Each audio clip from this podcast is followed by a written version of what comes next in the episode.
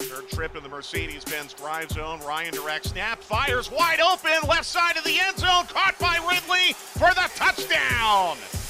And the Falcons are right back in it, trailing 31-18 with 9.5 minutes to play. You're listening to Falcons Audible, presented by AT&T.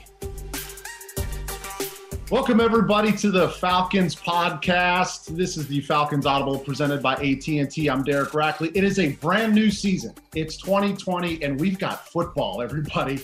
I'm just so thankful that we are on a football field and we are watching actual action, because most people didn't think that we were going to even have football in 2020.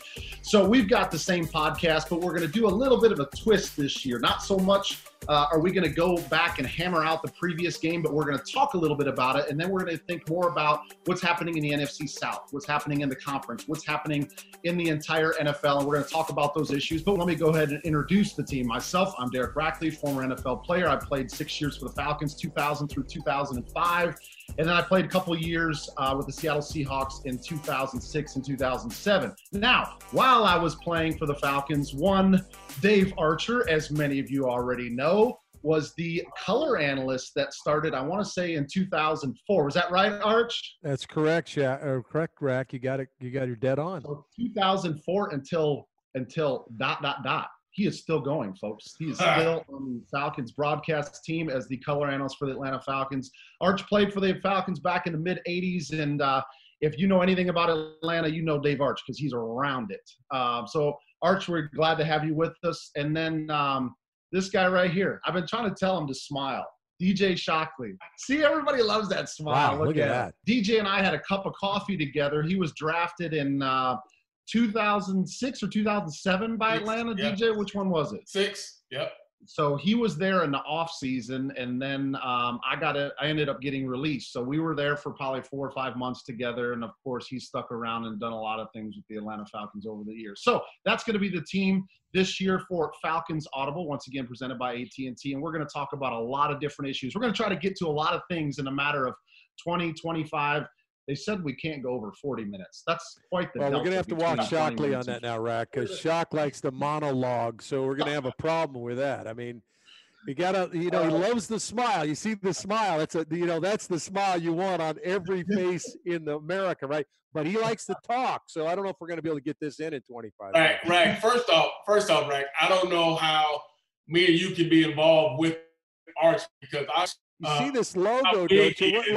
What logo is that right there? Arch's been here since the 80s, so Arch has a firm hold on this organization. So he has all this.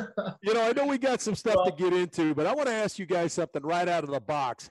How stiff was your equipment guy? And now you got to be careful now, because it's the same dude that's there now, right, Brian Boyker? My guy.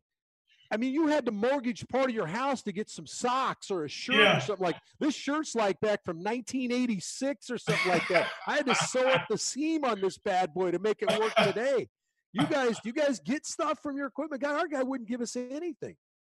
Well, I'm sure a guy like Rack, who, had been there for years, it was making some of the most money on the team. So Rack didn't have an issue with that. A guy like me, a 7th round guy, oh man, I had to bring my socks in. They had to practically have holes in them for Boy to give me another sock. So I was not privileged to all the extras. I'm sure Rack, he got plenty of it. His locker would always have like 15, 16 shirts in it. Mine had 2 or 3. I had to wear them every day.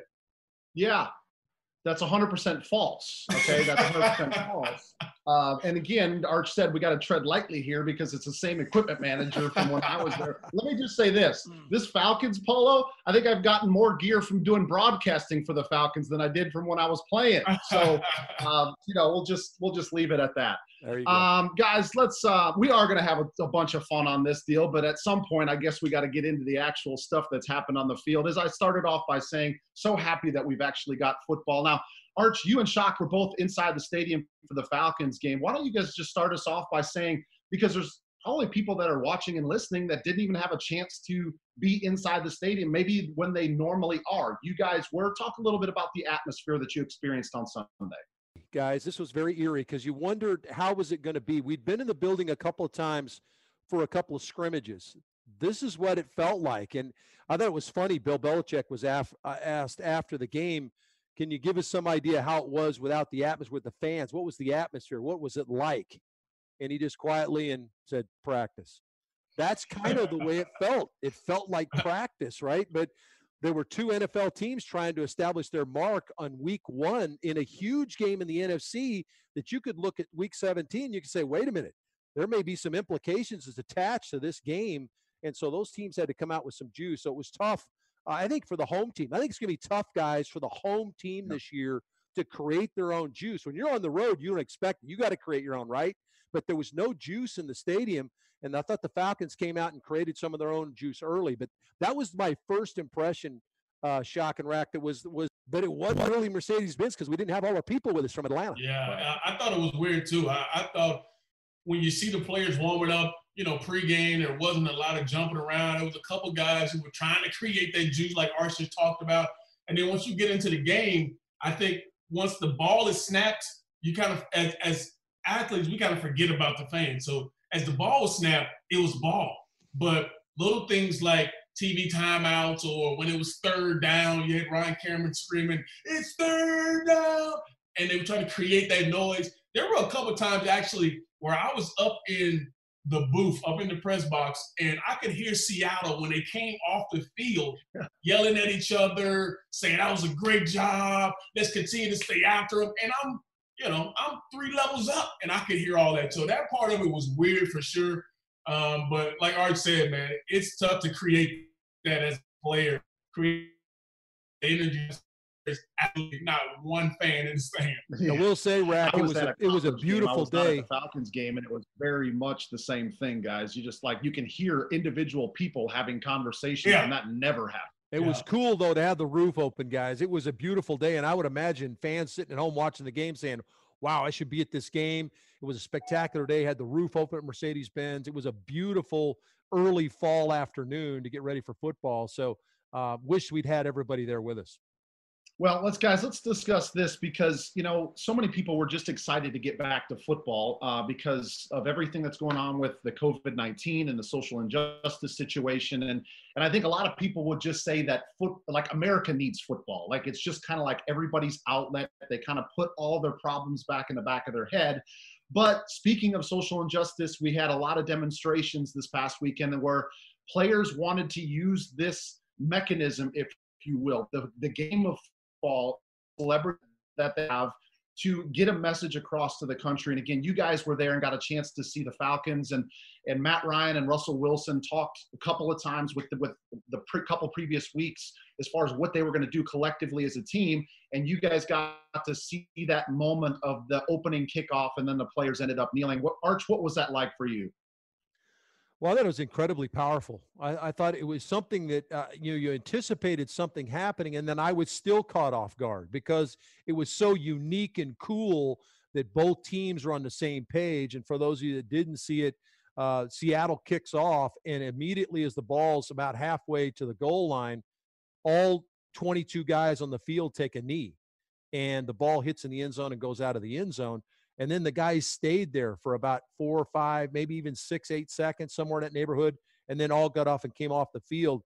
I thought it was an incredible show of unity, incredible show of – and again, almost like we need that they're reminding. I think the league is trying to remind – the players are trying to remind everybody out there that and I thought it was extremely powerful. I want to ask you guys some questions, but I want to hear what Shock's opinion was of what you saw, because I have a question for both you guys about this and maybe some of the reaction we're seeing around the country.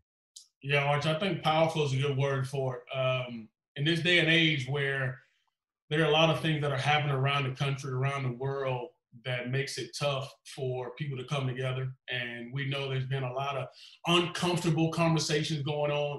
And to have guys of this stature be able to use their platform to basically just give light to the things that are going on in the world, and to see an entire team come together, to hear Russell Wilson, Matt Ryan, 2 of the highest paid guys in the National Football League, talk about what's really important. After the game, shake hands, good job. Let's keep this, let's keep our voices going. Let's keep the movement going. Let's continue to show people that we can make an impact on the world and in our country through what we love to do, which is sports, and everybody loves watching some football, and the opportunity to do that at the beginning of the game while everybody is watching, it just brings it front and center. And you cannot get away from what's going on because these guys are using that platform to the fullest on national TV to show that, hey, we're all here together, and showing the solidarity that we're not going to just let this go by the wayside. Yeah, this has happened a couple, 3, 4, 5 months or whatever it may be.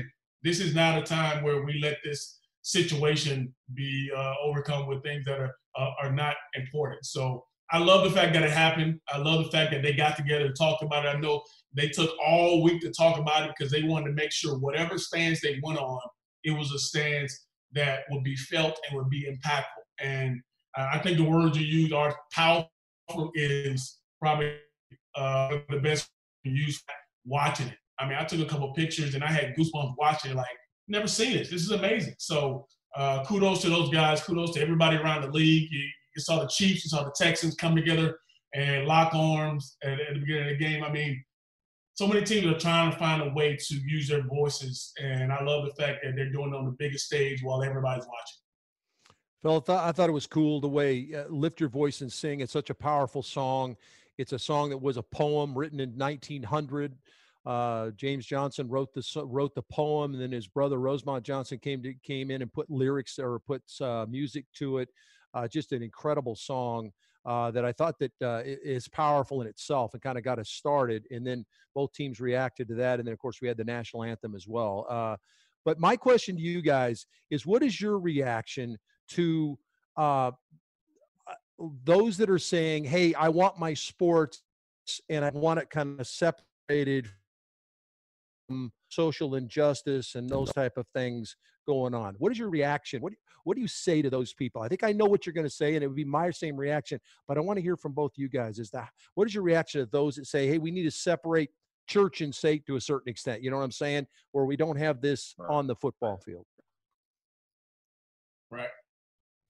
You know, Dave, I'd start with that one. And what I'd tell you is, you know how we're talking about with the COVID-19 stuff that we're in a new normal right now? Well, the NFL is in a new normal in this situation too. So like, without using a crass phrase, I would say to those people, you can't have your cake and eat it too. Because if you want NFL, this is what the NFL is doing now. And this is a very important initiative to the players. And Dave, I'm glad you asked this question, because we talk about change and everybody wants change going on right now. But when I was playing, and DJ, Dave, you guys can both attest to this, it was always more about like, keep the family tight. Don't bring any attention to yourself. It's all about, say that these demonstrations are not about the team, but now because of social media, everybody has more of a voice to get on Instagram, to get on Twitter, to get on Facebook, Snapchat, TikTok, whatever it is, to voice their opinion. And now that's a big element. It's almost like some of the other things that have been discussed, like the contracts. Don't get me wrong, that's all still really important, but you're not hearing as much about contracts instead of right when they're signed. But right now you're hearing all about social injustice, what the players, what's important to them, and the different demonstrations that they want to do so everybody in America can see what they truly believe in. And they all believe in it as a team. Shock, what about you? I think the number one thing is everybody's affected by this. And I think when you have athletes who you cheer for on a weekly and you care about them, whether it's because they're doing good in your fantasy or whether you've been following them as a fan since they've been in college or whatever it may be, you have to have empathy for these guys. These guys are just as much as anybody else. And everybody looks at them, yeah, they're on this huge platform because they're making all this money and they're playing on national TV every week, but these guys have emotion. These guys are affected by things that are happening. You never know that maybe one of these guys that you're watching and rooting for, something has happened to somebody in their family, or maybe this has happened to somebody that they care about, or somebody that's close to them. And ultimately, if that affects them, guess what? That week they may say, I don't feel like playing. I can't get through a game because emotionally I am attached to something else. So I believe the fact that people say, I just want that, and I don't need all that. They go hand in hand because these guys are humans just like you. And if you went through it, you would want somebody to feel empathy for you. And if you didn't want to go to your job and have to do a certain thing, then obviously that's on you. But I feel as though they go hand in hand. These guys are equally emotional as any other person in this world. And I think like both mentioned, they go hand in hand. You can't have your cake and eat it too. Yeah. Well, I think this is one of those situations where we're going to see a lot more of this as the season plays out. The Falcons, you know, of course, they release their creed, if they will, where they have got about 7 or 8 different things that kind of all play off of the "we rise up" in different areas where the Falcons as a team and an organization wanted the public to know where their true feelings were at. And of course, they also made John Lewis the honorary captain of the game this past weekend, and just kind of showing the importance that he's had for civil rights movement and, of course, a lot of the minorities in this entire country as a whole. So, again, we'll probably be talking a lot more about that as the season plays on, but let's actually discuss a little bit about the action on the field. Of course, the Falcons end up coming up short to the Seahawks, and it was kind of a tale of 4th downs. And I know, Dave, you're on the call. You had a chance to call the offensive 4th downs that didn't work out for Atlanta, and you also had a chance the 4th down that worked in favor of Seattle. And, you know, you mentioned the home team going to struggle. You know, getting momentum and having that home field advantage is going to be so difficult without fans, and the fact that these big plays in the game kind of sided in the fact on the side of Seattle ended up hurting Atlanta quite a bit. Yeah, no question about it, Rack. You know, you have to be clutch, right? This is a game. We don't see a lot of blowouts in this league. You know, occasionally you'll see a team get away from the other one, but for the most part, it's going to be a couple of scores at most. And a lot of times that changes complexion based on a play you make somewhere in the second, third quarter.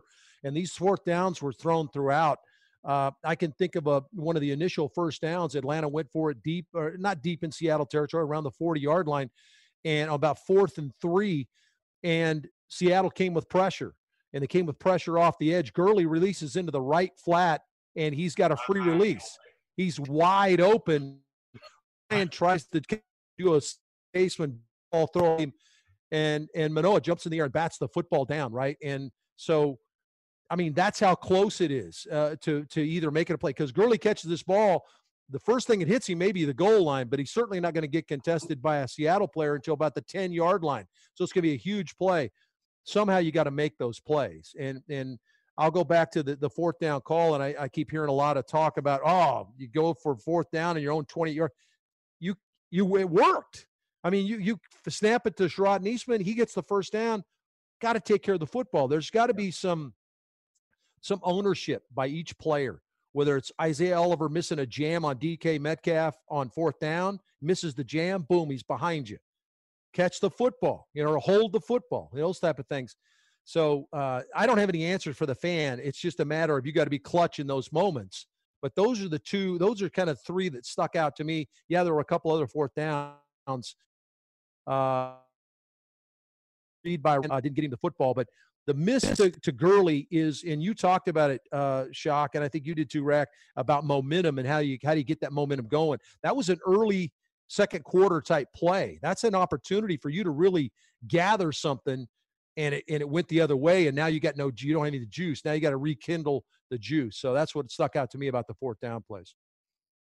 You know, Shock, the Falcons offensively 0 for 4, but Dave kind of touched on it. When the Seattle had their opportunity on 4th down, they ended up making a huge play to DK Metcalf and getting – and that's what we always talk about. You got 3 former players here. In the NFL, if you're not situationally smart and perfect, you're going to end up getting beat. So it was 0 for 4, which one of those being on special teams, right? You got to be great in all 3 phases of the game. But, DJ, Seattle had the same situation, and they capitalized on their 4th down. Yeah, they did. And I think it comes down to those small nuances you talk about. That you have going on practice. Think about Oliver and A.A. Terrell going against Ridley and Julio every single day. So they've had these opportunities in these situations, and I'm sure in practice they probably played him really well. And this was a guy, like Archer's mentioned, the small nuances, the small things that maybe the fan doesn't see is the guy misses a jam. And you love the fact that the Falcons are playing more aggressive now. Their defense backs are more in the face of these receivers. And he just so happened to not get a jam on a big-time receiver, and he got torched for it, and that's part of, you know, him learning. And when you look back on that ball game, Arch mentioned about 4 or 5 different scenarios where if the Falcons take care of just small things, taking care of the football, maybe getting the defensive end hands down, or just holding on to it on that 4th down when you have the fake punt, those are key situations in the game that changed the outcome. And those are things where you look back on the film, you say, well, there's a lot of things to be positive about. There are a lot of things that we can say we can improve on things. So going into week two, I think those are the things that you clean up. The Falcons go throughout the week. They have the Tell the Truth Mondays. They're bluntly honest about everything that goes on in the ballgame. And at the end of the day, Seattle just made more plays than you in that ballgame. Ultimately, that's why they came out with the win. Yeah, Tell the Truth Mondays, guys, is a big deal, but I'm more in favor of Taco Tuesday. Taco Tuesday, to me, is much bigger in my house. And Tell the Truth Monday can be a little raw. You know, you got to tell the truth. You made some mistakes. Taco Tuesday is when we put the mend on it, right? We moved to next week. I love it. I kind of like Burger Wednesdays, but because we're kind of talking more about food here than we are football. But great points, guys. I definitely think there was some good things that came out of the game. We got a chance to see Todd Gurley gets into the end zone, a former Georgia Bulldog. Shock. A lot of people in Georgia. He 4 yards a carry. And then, Dave, I know it's also promising, too, Arch, three receivers over 100 yards. I think that's something that Falcons really can be looking forward to moving on the rest of the season. Yeah, you got a lot of weapons, right, Rack, Shock? I mean, there's a lot of guys to get the football to. And how do you get the football to those guys? Okay, we got to have somebody up front getting it done. And that was the big question, right, guys, coming into the season was how was this offensive line going to be better? Left guard, there was a bit of a battle going on between Carpenter and Hennessy. We knew we had the two young guys on the right side and Lindstrom and McGarry. How much better would they be this year? Ryan was sacked 48 times last year. In fact, these two quarterbacks were the most sacked quarterbacks in the league. Both got sacked 48 times a year ago. So how much better would Atlanta be up front? And I think you saw real early, Gurley rips off about a 5 or 6 yard run, and then you get the toss, and he rips off another 15 yards. And you think, whoa, this doesn't look like last year. This looks pretty cool coming off the ball and playing on their side of the line of scrimmage, right? Gurley off, so we had to get over the run game a little bit because we dug ourselves a bit of a hole there in the second half. But you mentioned it, Rack. Gurley averaged 4 yards a carry. I think at one point he was averaging, he had 10 carries, he was at 51 yards in the first half. I think he had 10 carries, 51 yards, 5 yards a carry. So I love the way that looks. And going back to what Shock was saying as far as what do you like moving into week two, I like the way the offensive line played. And then when you got in that mode at the end of this in the game where, hey, run game's out the window. The last 20 minutes, you're chucking the ball over the yard. I didn't see Ryan on the ground. I saw three receivers getting 100 yards. I saw Ryan racking up 450. Now, we can't put ourselves in a position where we're down like that, but, hey, I like the way the offensive line played, guys. That's what really jumped out to me in this game. Matt, Shock, you talked about it. Matt Ryan mentioned it in his press conference that most teams and players will tell you the biggest improvement comes between week one and week two, especially the fact that we didn't have a preseason this year. So I'm sure there's going to be a lot of eyes on both of these teams seeing what kind of progress they – a little bit about the NFC South. We got a chance to see a Saints and Buccaneers game, but we happened to see some quarterback that's all right wearing a different colored jersey for the first time on the field. I just wanted to get your guys' impression. DJ, let's start with you. What do you think about seeing Tom Brady in a Buccaneers jersey? It's weird, man. It's super weird. When a guy is at a particular place for 20 years and then all of a sudden he's at a totally different place, totally different division, totally different conference. It just you don't expect it to happen. And I remember early on in the offseason when all the team jerseys were coming out and they had the first glimpse of Brady in his Bucs uniform. I was like, that's going to take some getting used to. And watching him play, man, it was always surreal to actually see him playing for the Buccaneers against the Saints this past weekend. And I think a lot of people had major expectations going into week one. That particular break, everybody thought he'd pick up where he left off and everybody would just be great and the Bucs would be unstoppable. And we saw just how the NFL is. It is a week-to-week game, and you got to make sure that you're on the same page. And, Rack, you talk about it. No preseason, no real offseason really to account for. And you can see how some guys were on the same page. There was an interception thrown by Brady in that ball game, and they're saying, whose fault is it? Brady, is it Mike Evans? And Brady reasoned one way, Mike Evans reasoned another way. Should he break across the safety's face? Should he keep it up the hash? All that kind of stuff. That's what you get when you have a preseason, when you have time to work with a guy. And that's what the growing pains are going to be for the Tampa Bay Buccaneers with Tom Brady. It's going to be fun to watch. Obviously, this division is going to be, I think, one of the best in the league with the caliber of quarterbacks in this league. But week in and week out, when you play in this division, you're going to have to bring it because the quarterbacks, we saw Drew Brees not at his best. They still made a win. Brady is still one of the best who ever do it in our game. And Teddy Bridgewater over in Carolina is a guy who doesn't turn the football over, plays steady football, and always going to give his team a chance to win. So every week in NFC South is going to be a battle. Let's be honest, guys. Let's be honest. If I'm a Tampa fan, the guy that played on Sunday looked a lot like the guy that threw a pick six to Deion Jones at the end of the season last season. Wait a minute. How about we change guys? It's the same dude. He threw a pick six to Janoris Jenkins. He's throwing an out route. It's like 4 feet behind him. Jenkins picks it and takes it for six. If I'm a Tampa fan, I'm going, just put Jameis's number on him. It's the same dude. Arch, if you're 43, are you telling Byron Leftwich, I don't really want to throw it out from the left hash to the other right side? I mean, is that one of the things that you work out when you're going through the game conversation? Yeah, that might be in the conversation. I don't know what happened on a couple of throws either. Just like witness a couple. Yeah, I don't. So I don't know if the jersey rubbed off on him or what Jameis's ghost was floating around the sideline where he was eating, you know, doing let's do some eating or whatever he was doing. But the same dude that wore the jersey last year is wearing the jersey least in game one. Rack, do you think Jameis was on the New Orleans sideline when Tampa and Brady threw that interception? Like, yes. Like, secretly, like, see, y'all should have got rid of me. They brought in the best quarterback to ever play the game, and he threw two picks. Shoot, I can do that.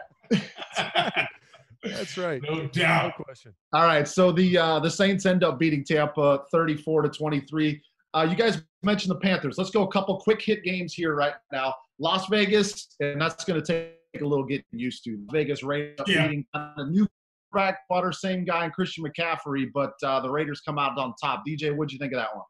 Yeah, it's going to be kind of the same thing we talked about with Brady. It's going to be tough sledding getting started. Bridgewater's a good player, but everybody knows McCaffrey is their guy. They're going to find ways to try to get him the football 47 times throughout a ball game, so everybody's going to tee in on him, and now Bridgewater's going to have to be the guy. Derek Carr, another guy who was in that conversation with the Las Vegas Raiders of bringing Tom Brady to the Raiders, so I think he has something to prove as well and wanted to go out and have a good showing. The Raiders, they go on the road. Okay, come on. They go on the road. This is a game Carolina's supposed to win. This is not a Raider team that you're overly awed by when they come in, but Carolina played flat. I really think Teddy fits what they want to do on the offensive side of the ball. Joe Brady calling the plays now for that offense. I think he fits the short, intermediate passing game. I think Cam wanted to throw the ball down the field a bit. Didn't quite have the extra that passing attack. I think Teddy fits them perfectly. They'll get some things ironed out. This will be a Carolina team that you're going to have to go beat. They're not going to give it to you like Shock said. But Teddy's not going to turn the football over. You got a guy like Christian McCaffrey, you're always going to have options. So Carolina probably be okay moving forward, but they end up falling 34-30 to the Las Vegas Raiders, as Arch says. All right, finally, guys, this weekend we got the Dallas Cowboys, or the Falcons have the Dallas Cowboys. But before that, they ended up playing the LA Rams out in the new $5 billion stadium down in Los Angeles. Arch, did you get a chance to see any of those images of that stadium or what $5 billion buys you in Southern California? Yeah, it looks cool. Looks cool. I mean, you can see in, right? You can look in from all angles. It looks like it now. Am I wrong? But it looks like it's built on the ground level, and then you go down into the ground. Did I see that right? Because it dug out like the old pit where New Mexico used to play basketball, or still does. It's pit in Albuquerque. That's what it looked to go down inside. That's a cool place, and obviously Atlanta travels out there at the end of the year to place the Chargers, so the Falcons are going to get a chance to take a look at it. Arch, anything, or excuse me, Shock, anything that game stick out to you? Yeah, Arch, you're talking about was it built down? Yeah, when I was watching a game, of course they're talking about the specs of it. They said that they had to drill 100 feet deep down in there for it to sit up like that. So I thought that was pretty crazy that they had that going on. But I think the Rams showed that without Todd Gurley, they're still able to run the football. Jared Goff had some pristine throws there, here and there. But looking at Dallas, they're still a very, very talented team. I think they're waiting to to hit their stride, their mark. Hopefully it's not this week, but Dallas is going to be a pivotal opponent, being able to run the football, having another guy who in Dak, who we know is playing for his financial future really well, and put up some big numbers and get his team to the playoffs. And like we mentioned, Arch said at the beginning, playing Seattle, NFC game. Playing against Dallas, NFC game. It could matter later on down the road. Both teams understand that, even though it's early, these things come back. I know we're going to get an extra team in the playoff, but all that stuff still matters when you're playing inside your own conference. DJ mentioned that Dak playing for his financial future. I wouldn't feel too sorry about him, guys, playing under that one-year franchise tender. 30 plus, yeah. $31.4 million. However, here's what I will say, fellas. Dak Prescott is really happy with Deshaun Watson and Patrick Mahomes right now. Ooh, you guys go ahead and get paid. Keep setting that bar higher because he's trying to find a $40, $45 million a year average contract when it's all said and done. That's similar to what you made, Rack, right? I mean, yeah. Right? Sure is. Yeah. How about the standard office here, right? $31 million gets a whole lot. But the standard Mahomes set, too, as it turns out now, if you're a starting quarterback in the league and you get that kind of bank, now you become part owner of the other team. So Dak, not only is he going to get paid, he'll be part owner of the Dallas Stars as soon as he gets paid, right? That's going to happen. So, are you jealous as a guy who actually really played a lot in the National Football League, and you look at some of these freaking contracts like, man, I should have waited a few more years so I can get $30, $40+ million. Yeah, my mom says, no, I'm not waiting until I'm 50 to have you, so I got to have you 24. So yeah, I was just going to say, like Arch had any say in that whole waiting a few years thing, right? I didn't have much to say about it. All right, guys, that's it. Of course, the Falcons will end up traveling to the once expansive and expensive Dallas Cowboys locale, but now it's getting passed by all the other stadiums in the – they'll travel to play the Cowboys at 1 o'clock.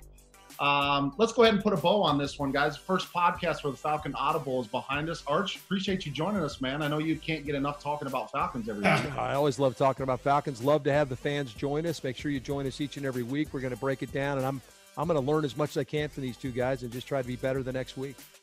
Shock, good to see you again, man, as always. I know, man. It's a pleasure, man. I enjoy being around two quality guys of your stature, so it's always cool. Definitely learned a lot from both of you guys over my years. So to be on this podcast and giving back to our fans is, man, it's a privilege for me. Hey, we'll keep building on this new normal of doing podcasts via teleconference and video conferencing. But we'll, like we said, we'll do our best to have a little bit of fun as we talk about the action on the football field. So, once again, Falcons will end up playing the Cowboys out in Texas this weekend. We'll get a chance to see that one on Sunday, and then we'll be back here on Tuesday to talk about it once again on all presented by AT&T. Arch, Shock, have a great week. We'll see you guys next week, huh?